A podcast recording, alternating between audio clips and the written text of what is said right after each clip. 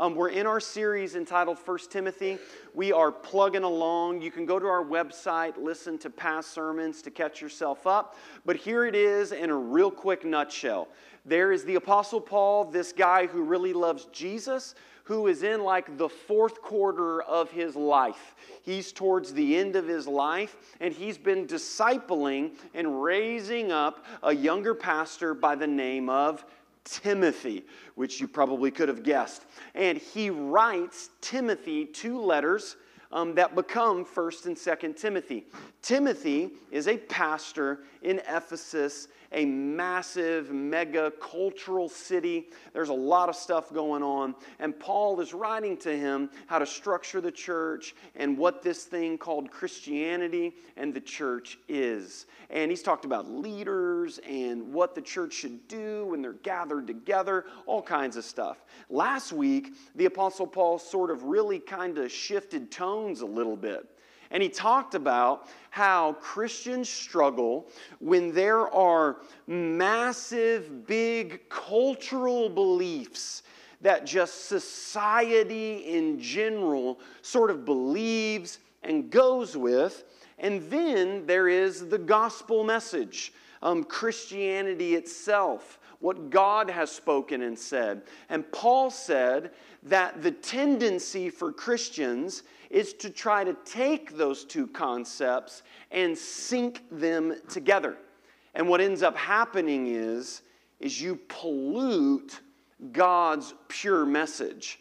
And Paul talked a lot about contamination. And so, this is the review that we learned last week that Christians are called to keep the gospel pure from the enemy's pollution. Well, how do we do that? Well, Paul talked a lot about how there will be a lot of people who pledged their allegiance to Jesus, but when push comes to shove, and Jesus and his word says, You can't sync my message with that cultural belief. There will be a lot of Christians who actually depart from the faith, Paul says. He tells Timothy, Don't be surprised by that.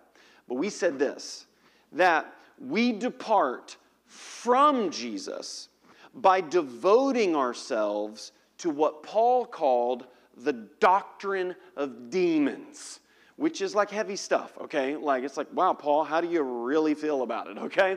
But here was the central concept nobody just departs from Jesus and walks away without first devoting or attaching themselves to something that Jesus has not blessed.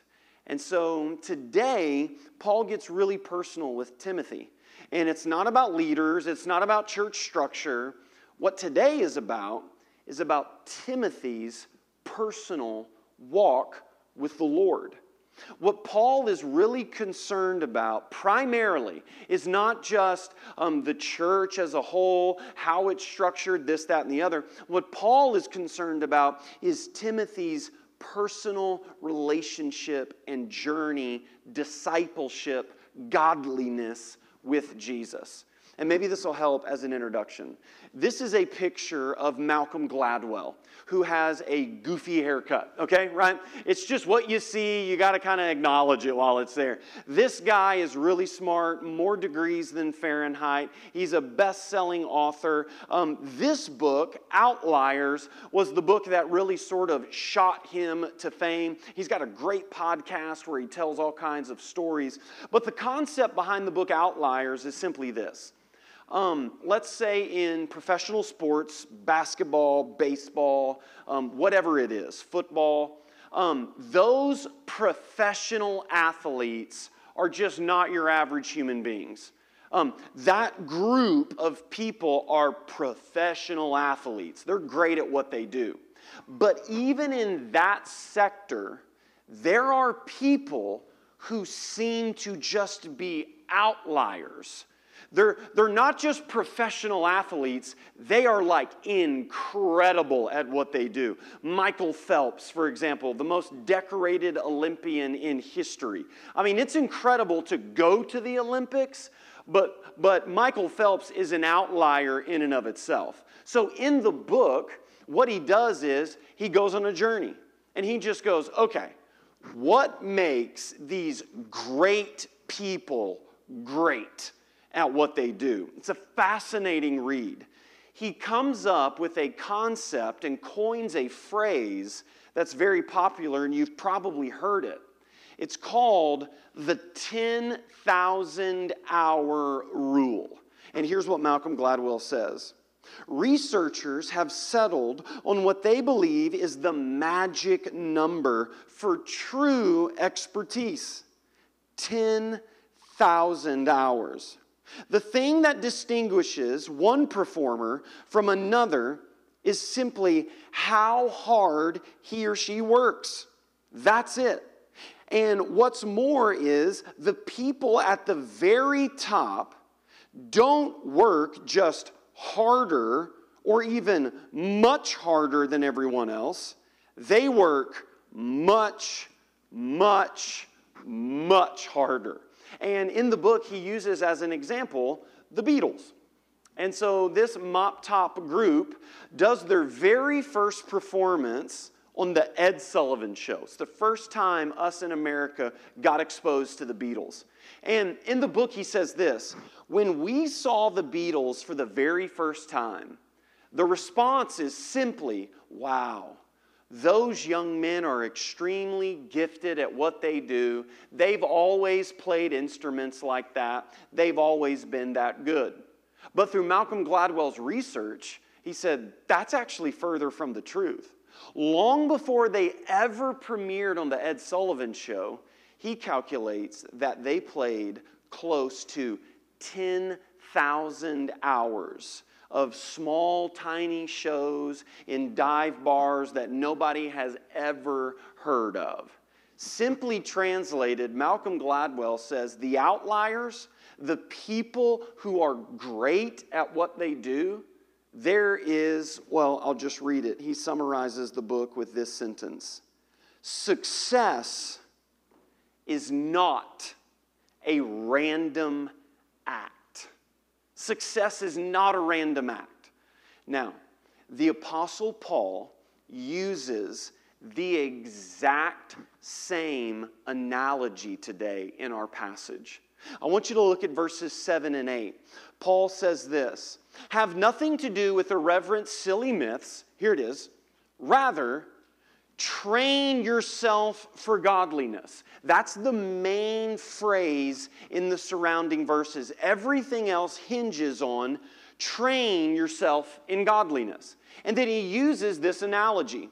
For while bodily training is of some value, so he's talking about working out. So, all of you CrossFitters, P90Xers, kale eaters, this is your sermon. This is it today, right? Bodily training is of a lot of a value. Godliness is of a value in every way. Now, this word train, train yourself in godliness, it's the Greek word where we get our English word gymnasium from. So, no doubt, Timothy, who is in Ephesus, which had one of the seven wonders of the world, also would have had a gymnasium where the Greeks would have practiced and trained for the Greek games. So here's what Paul's saying Hey, Timothy, in your walk with Jesus, what those men and women do in there, in that gym, is also what you must do in your spiritual life as well.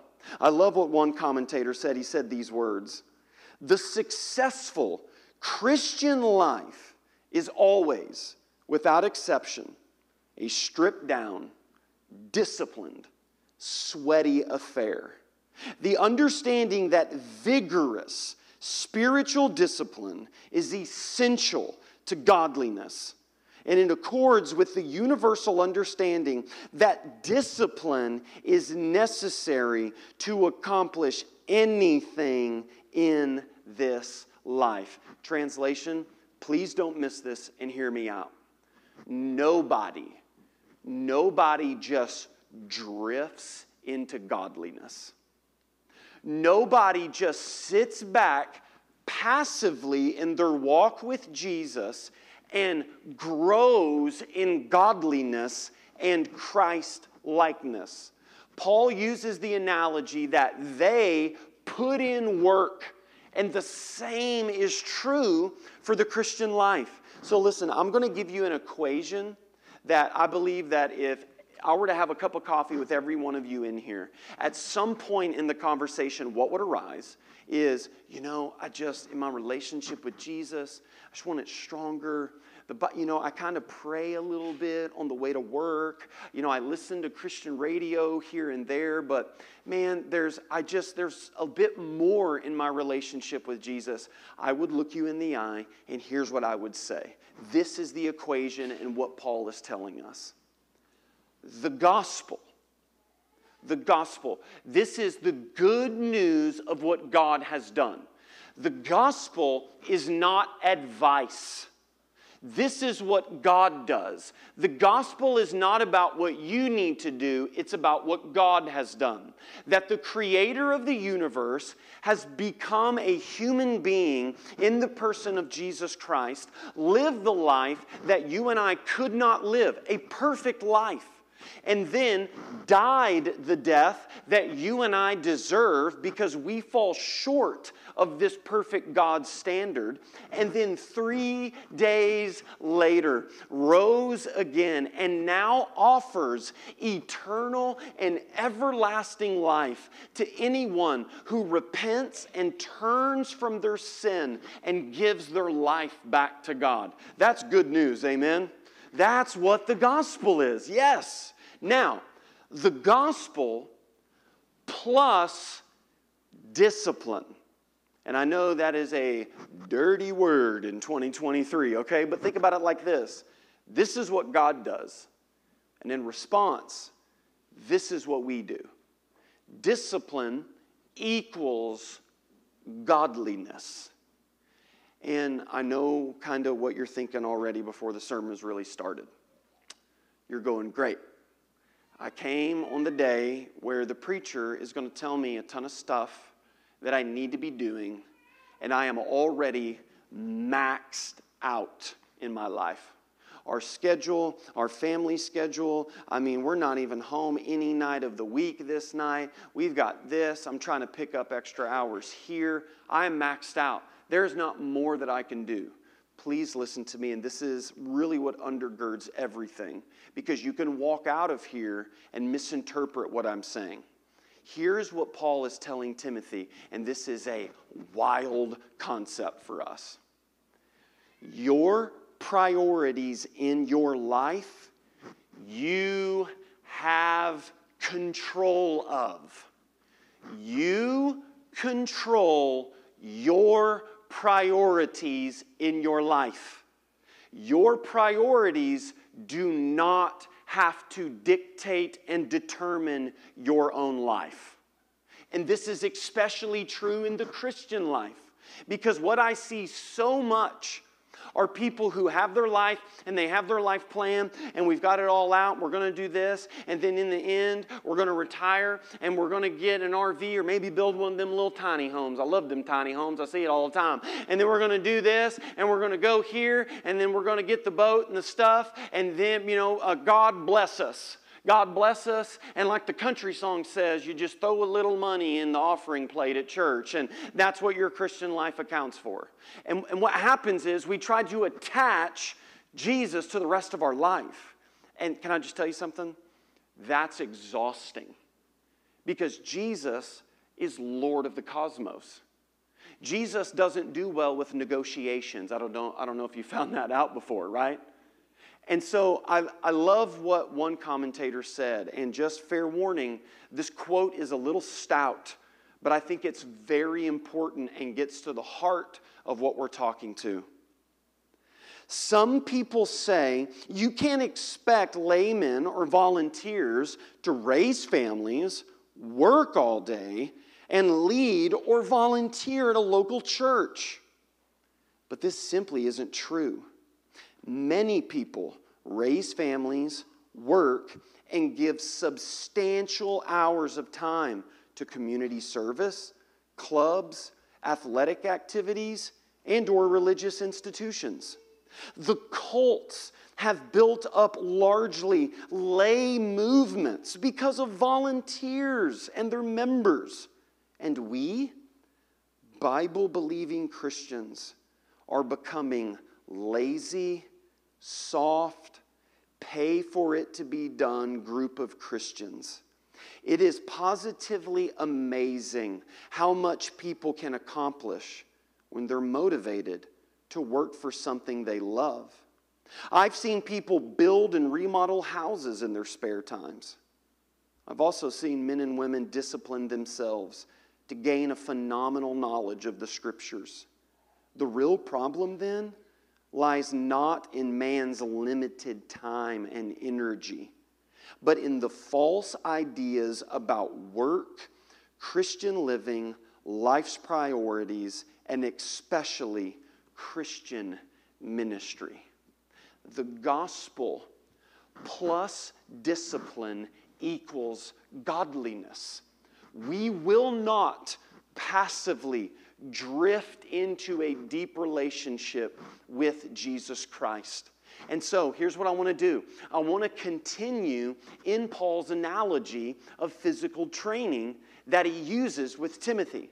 And there are two primary things you can ask a personal trainer, a gym rat, or whatever it is. There are two main things that there are no substitute for. The first one is what we eat, and the second one is how we exercise. That's it. There's no substitute to it. And one of the things in the Christian life that we think is, man, if I could just read that book, or, gosh, if I could just get with Pastor and talk with him, and then he'll give me the advice because he has a direct line to God, okay? Right? And so do you, all right? And we think that somewhere along the way that there's got to be a shortcut. And I'm here to tell you today there is no shortcut for discipline. And so we're going to start with the very first thing that Paul starts with what we eat. What do we take in to our life spiritually, the same way that we look at physically. Now, I want to look at what Paul tells Timothy not to eat. So we're going to look at we need to eliminate what I call spiritual junk food. Okay? Look at verses 6 and 7. If you put these things before the brothers, you'll be a good servant of Christ Jesus. Oh, wow. I would love to be a good servant. How do I do that? Being trained, there's the word again, trained. Well, what should I train myself in? In the words of the faith and of the good doctrine that you have followed. Verse 7 Have nothing to do with irreverent, silly myths. Rather, train yourself for godliness. Um, in the original language, the term irreverent, silly myths actually translates old wives' tales, right? He's telling Timothy, there are distractions everywhere. In the same way, we got to be honest about this. The same way that we sort of crave sometimes just that I'm going to turn my brain off and dive into the pool of high fructose corn syrup, right? I mean, you give me one of those Reese's eggs or Reese's pumpkins, and praise be to God, Jesus can return, man. I mean, this is good stuff. Nobody denies that it doesn't taste good, right? It's just that it's junk food, there's no nourishment there. And the same way that we have to eliminate things out of our diet, we also have to eliminate things out of our spiritual life.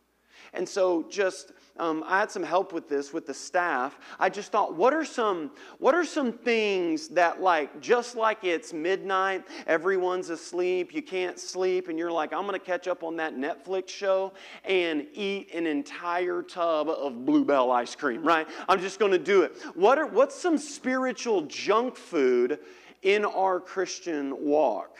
And the staff came up with some of these. But how about this? The first one is this the supersized supernatural meal, baby. And here's what I'm talking about. Um, Pastor, the wind blew today. I was on my front porch, and the wind blew, and it blew the chimes. And that was Grandma speaking to me. Because Grandma made them chimes. Well, I, I think the wind blew. Right? Listen, um, question Does the Bible talk about supernatural things? Oh, that was your spot. I'm going to do it again. It's okay. You can answer. You're in the sermon now. Does the Bible teach and talk about supernatural things? Yes, of course. But even in the pages of the Bible, the supernatural things are not so common. The Bible, I would argue, is way more concerned about your ordinary Monday Christian life the following Jesus day by day. And Christians are oftentimes so distracted by constantly just chasing the supernatural and the ooh and ah. And here's what it is it's a distraction from the grind of what Paul is talking about. The supernatural, super uh, meal. How about this one? Conspiracy corn dogs, baby, right? Gotta love you a good deep fried conspiracy corn dog. I mean, listen, okay, listen. I get it. It's 2023 and it's weird out here, people, okay? There is weird stuff happening. Like, even like hearings in our White House about aliens, and it's just like, what is going on? But can I remind you of something? Um, the Da Vinci Code is in the fiction section at Barnes and Noble. And what Christians like to do is we love to take a good conspiracy and put it in the nonfiction section and go deep down the rabbit hole. And you are like 13 internet tab pages deep, man, on stuff, right? And listen, what it is is like eating cotton candy. You get a little sugar rush and you think, ooh, wow, and there's no nourishment. Um, how about the third thing? Not just conspiracy gumballs or, or, or gossip gumballs, not just conspiracy corn dogs. Gossip gumballs, baby, right? Love chewing on those things. You know what's very interesting to me in the Bible? Um, is that when it talks about the new Christian life, like Colossians 3, like put off the old life, put on the new life in Christ. Do you know what is almost always the example of the new life? Are words. Let the word of Christ dwell in you richly, singing psalms, hymns, and spiritual songs, encouraging one another. Our words are a window into our heart. And the Bible has a lot to say about that but we cover it up by prayer requests and things like that. Because what it does is it takes the focus off ourself and it dives into someone else. How about this last one? I love this one. Deep fried fear. Oh man. Just dunk it twice, baby. You know, deep fried fear. Can I tell you something um, to be aware of? There is a pattern and if you hear this pattern, you need to run. And the pattern is this Oh no, there's doom and gloom. It's all coming to an end. Your grandbabies, your babies, we're all dying. They're brainwashing you. Don't leave your house. Get in the bunker. Watch out. But I have the answer. Vote for me, right? Anybody that uses fear mongering as a motivation is a false gospel. Christians don't walk around in fear. On the contrary, Jesus says, when the end comes, hold your head up high because your hope draweth nigh. Listen, this is fun. We just kind of laugh at it just to kind of teach a point. But how many of us have these things in our regular diet? And what Paul is saying is you've got to eliminate that. But listen, we don't just eliminate things like in a good diet, you don't just remove it. You replace it with something. So we eliminate spiritual junk food and then we this, we eat God's word. We eat God's word. Look at verse 6. If you put these things before the brothers, you will be a good servant of Christ Jesus, being trained in the words of the faith and of the good doctrine that you have followed. Listen, it is no mistake that the parallel all through the pages of Scripture, the Bible describes itself as bread from heaven. Matthew chapter 4, verse 4, when Jesus is being tempted by the devil, he says, Man should not live by bread alone, but every word that proceeds from the mouth of God. Proverbs chapter 30, verse 5. Every word of God proves true and is a refuge for those who seek shelter in it. The Word of God constantly talks about feeding ourselves with it just like we eat regular food. That literally around lunchtime or dinner time, when, when your stomach starts to rumble, what if we thought in such a way, have I fed my soul today? Have I fed my soul today? And, and can you hear me on this? Never in the history of Christianity has the Word of God been so readily available to its people.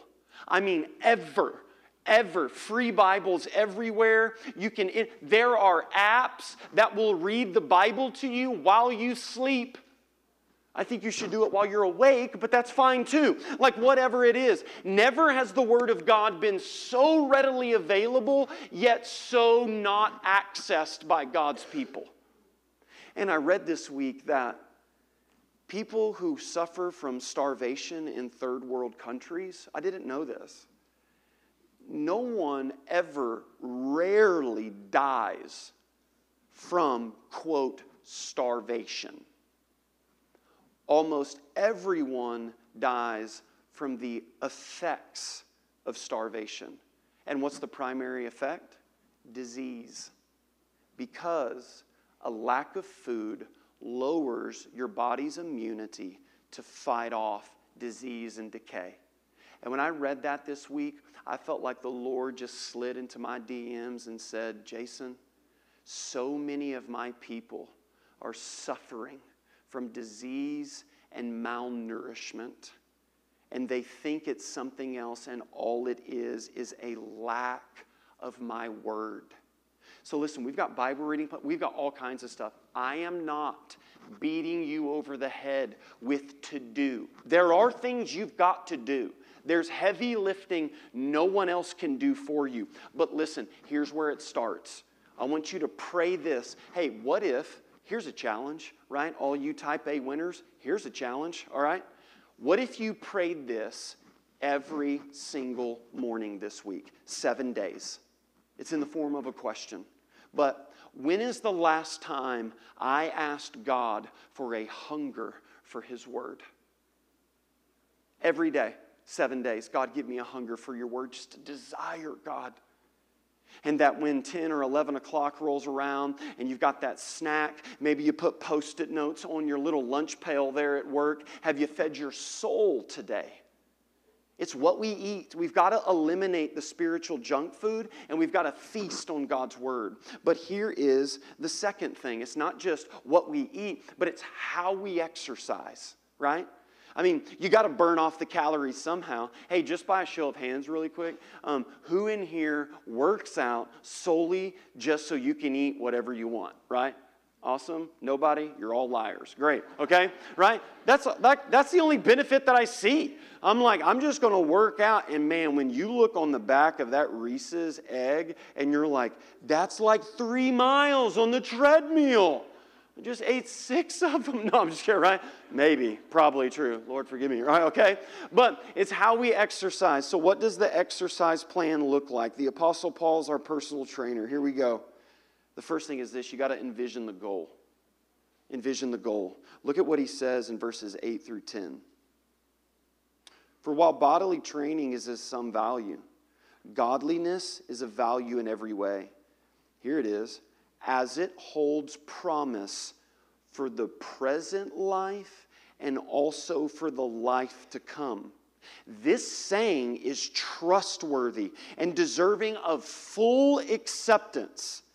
For to this end we toil and strive. Do you hear that language? It's labor language. We toil and strive because, here's the reason why are we doing it, Paul?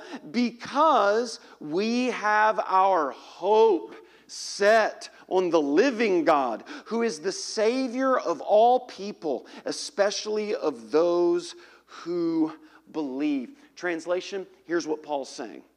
Why, we all have a goal when we start working out. Maybe it was the doctor was like, hey, listen, if you don't start eliminating some stuff and exercising, you're not going to see me. You're going to go see the coroner, okay? And you're like, oh my goodness, I got to get after this. Maybe it's a wedding. Maybe it's the vacation. Maybe whatever it is, we always have a goal. And what Paul is saying is this the same way that physical training shows your body benefits in this life Every spiritual discipline that you do, whether it's reading the Bible, studying, praying, living in community, serving, whatever that is, there is not a wasted second every single time you do that. It doesn't just benefit you now, because physical training has a limit. What's the limit? Um, death. Okay? So, love you. I know you work out and you're eating kale chips and doing all that stuff and, you know, uh, greens and you're doing saunas. That's great. You're to die. Love you. Glad you're here today. Okay, right? But what Paul is saying is all of our spiritual disciplines carry over into the next life. It is a benefit, but we have to envision the goal. And the goal is that relationship with Jesus. The goal of following Jesus is Jesus.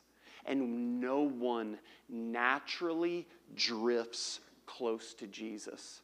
It's the opposite.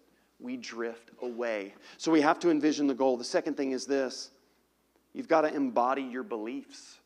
Look at verses 11 through 13. Command and teach these things. Let no one despise you for your youth but set the believers an example in speech, in conduct, in love, in faith, in purity. Until I come, devote yourself to the public reading of Scripture, to exhortation, and to teaching. I love this. So, a lot of people think Timothy was really young when Paul first met him. And it seems to be that Timothy struggled with his age and the level of leadership that he was in. And Paul even says, Don't shrink back from your gift, which tells me that Timothy had a tendency to become passive and shrink away by the fear of man. These verses are very near and dear to me. I was like 25 years old when I became pastor here at Westside. Had two kids. I'd only been a member of one church, no seminary. And they were like, we'll take them. You know what I mean? It's just like, and I clung to these verses for dear life because all I knew, guys, this is all I knew was to grab the Bible, stand up, don't fear man, but fear God, say what it says, and then live it out. That was like my pastoral plan. I was like meeting with coaches. What's your 20 year plan? And it was like to preach the Bible and live it. They were like, oh, well, we've got some work to do. It's all I knew to do because this universal principle. And listen, parents, this is, oh, parents, this is massively important for us. Because what we're trying to do as parents is we're trying to teach what we know, right? Yes, that's massively important, but I'm so sorry to tell you that that is like 10% of it. Literally, sitting in front of your kids, saying words, and teaching them something is about 10% of parenting. 90% of parenting is living what you're saying. We teach what we know. Don't miss this. We teach what we know we reproduce who we are. We teach what we know, but we reproduce who we are. And what Paul is telling Timothy is that you essentially have to practice what you preach. The third thing, you've got to execute the plan. All right? So we've envisioned the goal. We're embodying the beliefs. We are living this thing out. We've eliminated stuff. We've got it. And now we got to do it. Okay? Is anybody like me? I love making a plan to work out. I might even go shopping and buy some new workout clothes or something, right? I'm just getting some new workout shoes, doing some stuff like that, and now I'm not working out, right? And Paul says, no, no, no, we've got to execute the plan. Look at verses 14 and 15. Do not neglect the gift you have, which was given to you by the prophecy when the council of elders laid their hands on you. Here it is, verse 15. Practice these things Immerse yourself in them so that all may see your progress. The term practice these things is in the present imperative, which means continually practice. And by the way, when it says execute the plan, it doesn't mean that you do it perfect. Notice, Paul does not say, so when you do these things, everyone around you may see your perfection.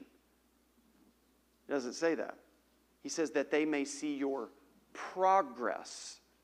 Your progress. It's just stumbling forward to Jesus. And then the last thing is this we've got to evaluate our progress.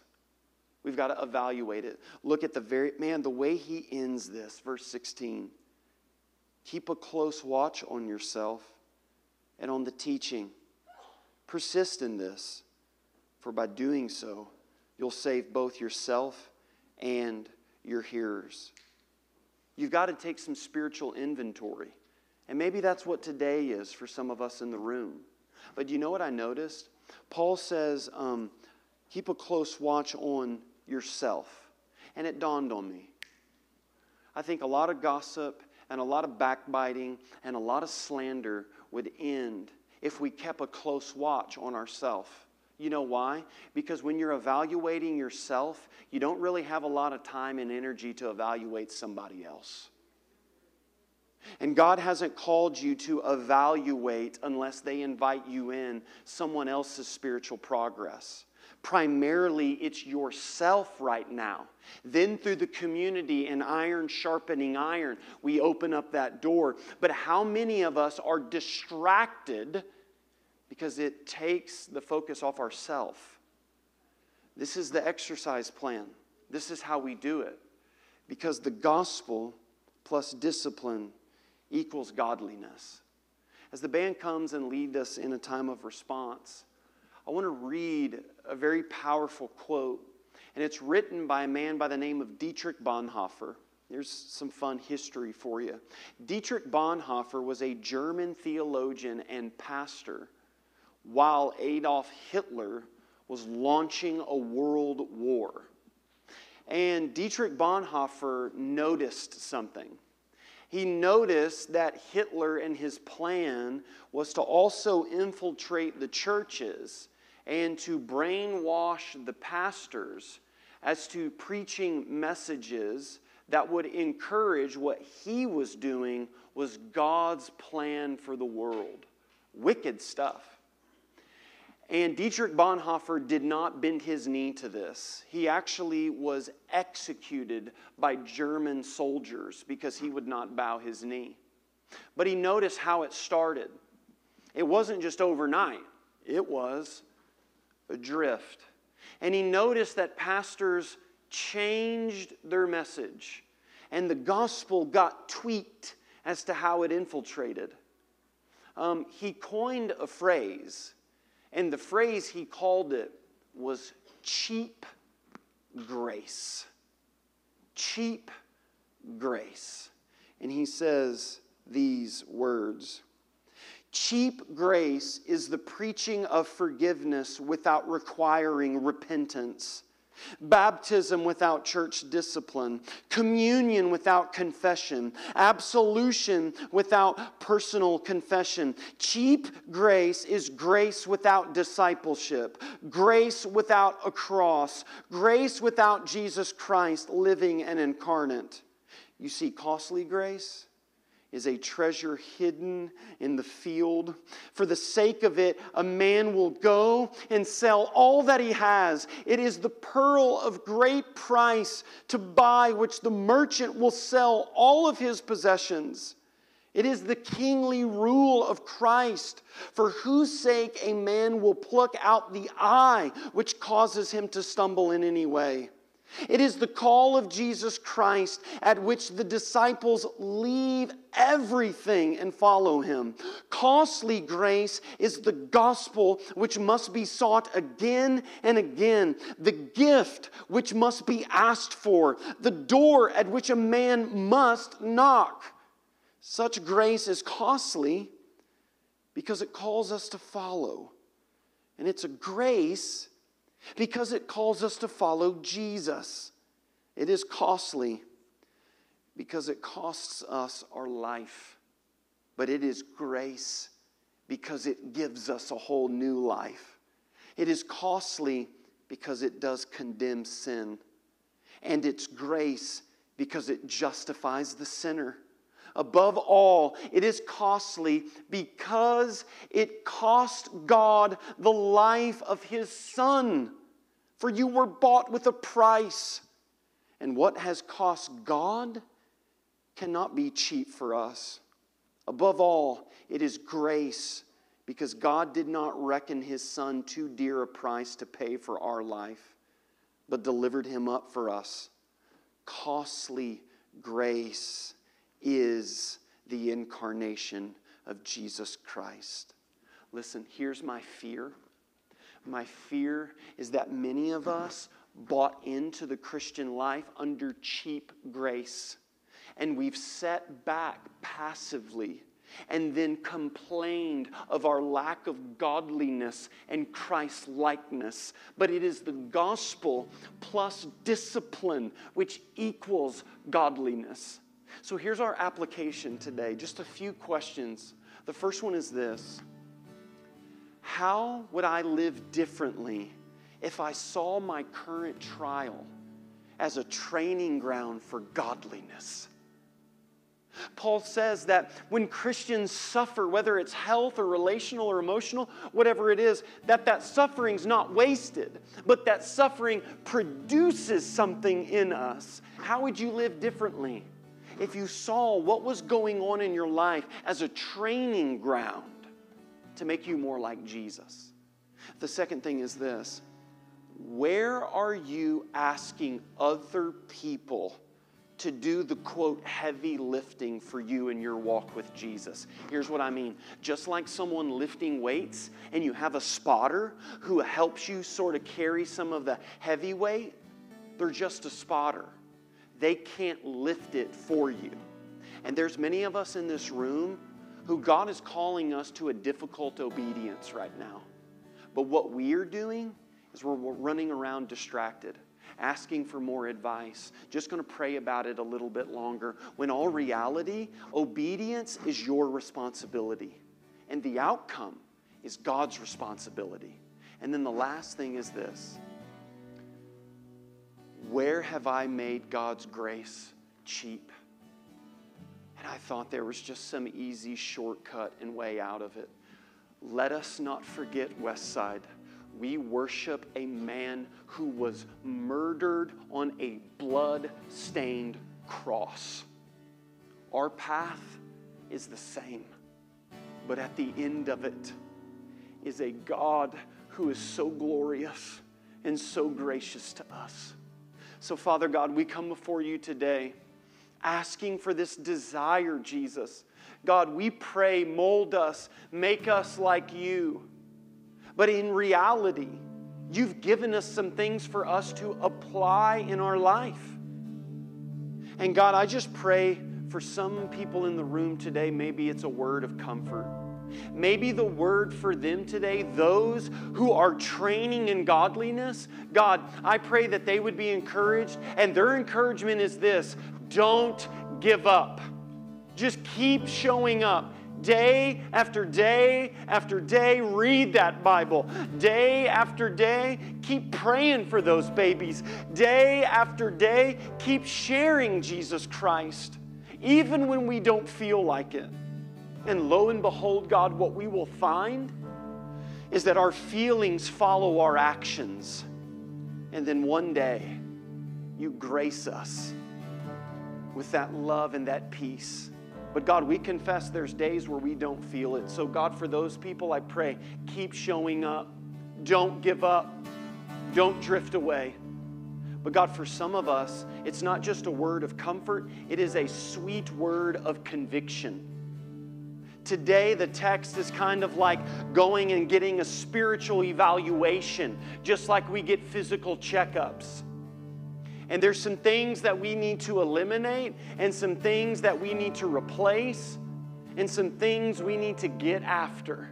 And God, I pray for the power of your Spirit, for you never call us to something that you have not first equipped us for. Our desire is to be more like you, Jesus. So, God, may we lead the way with our discipline today. We pray this all in Christ's name. Amen.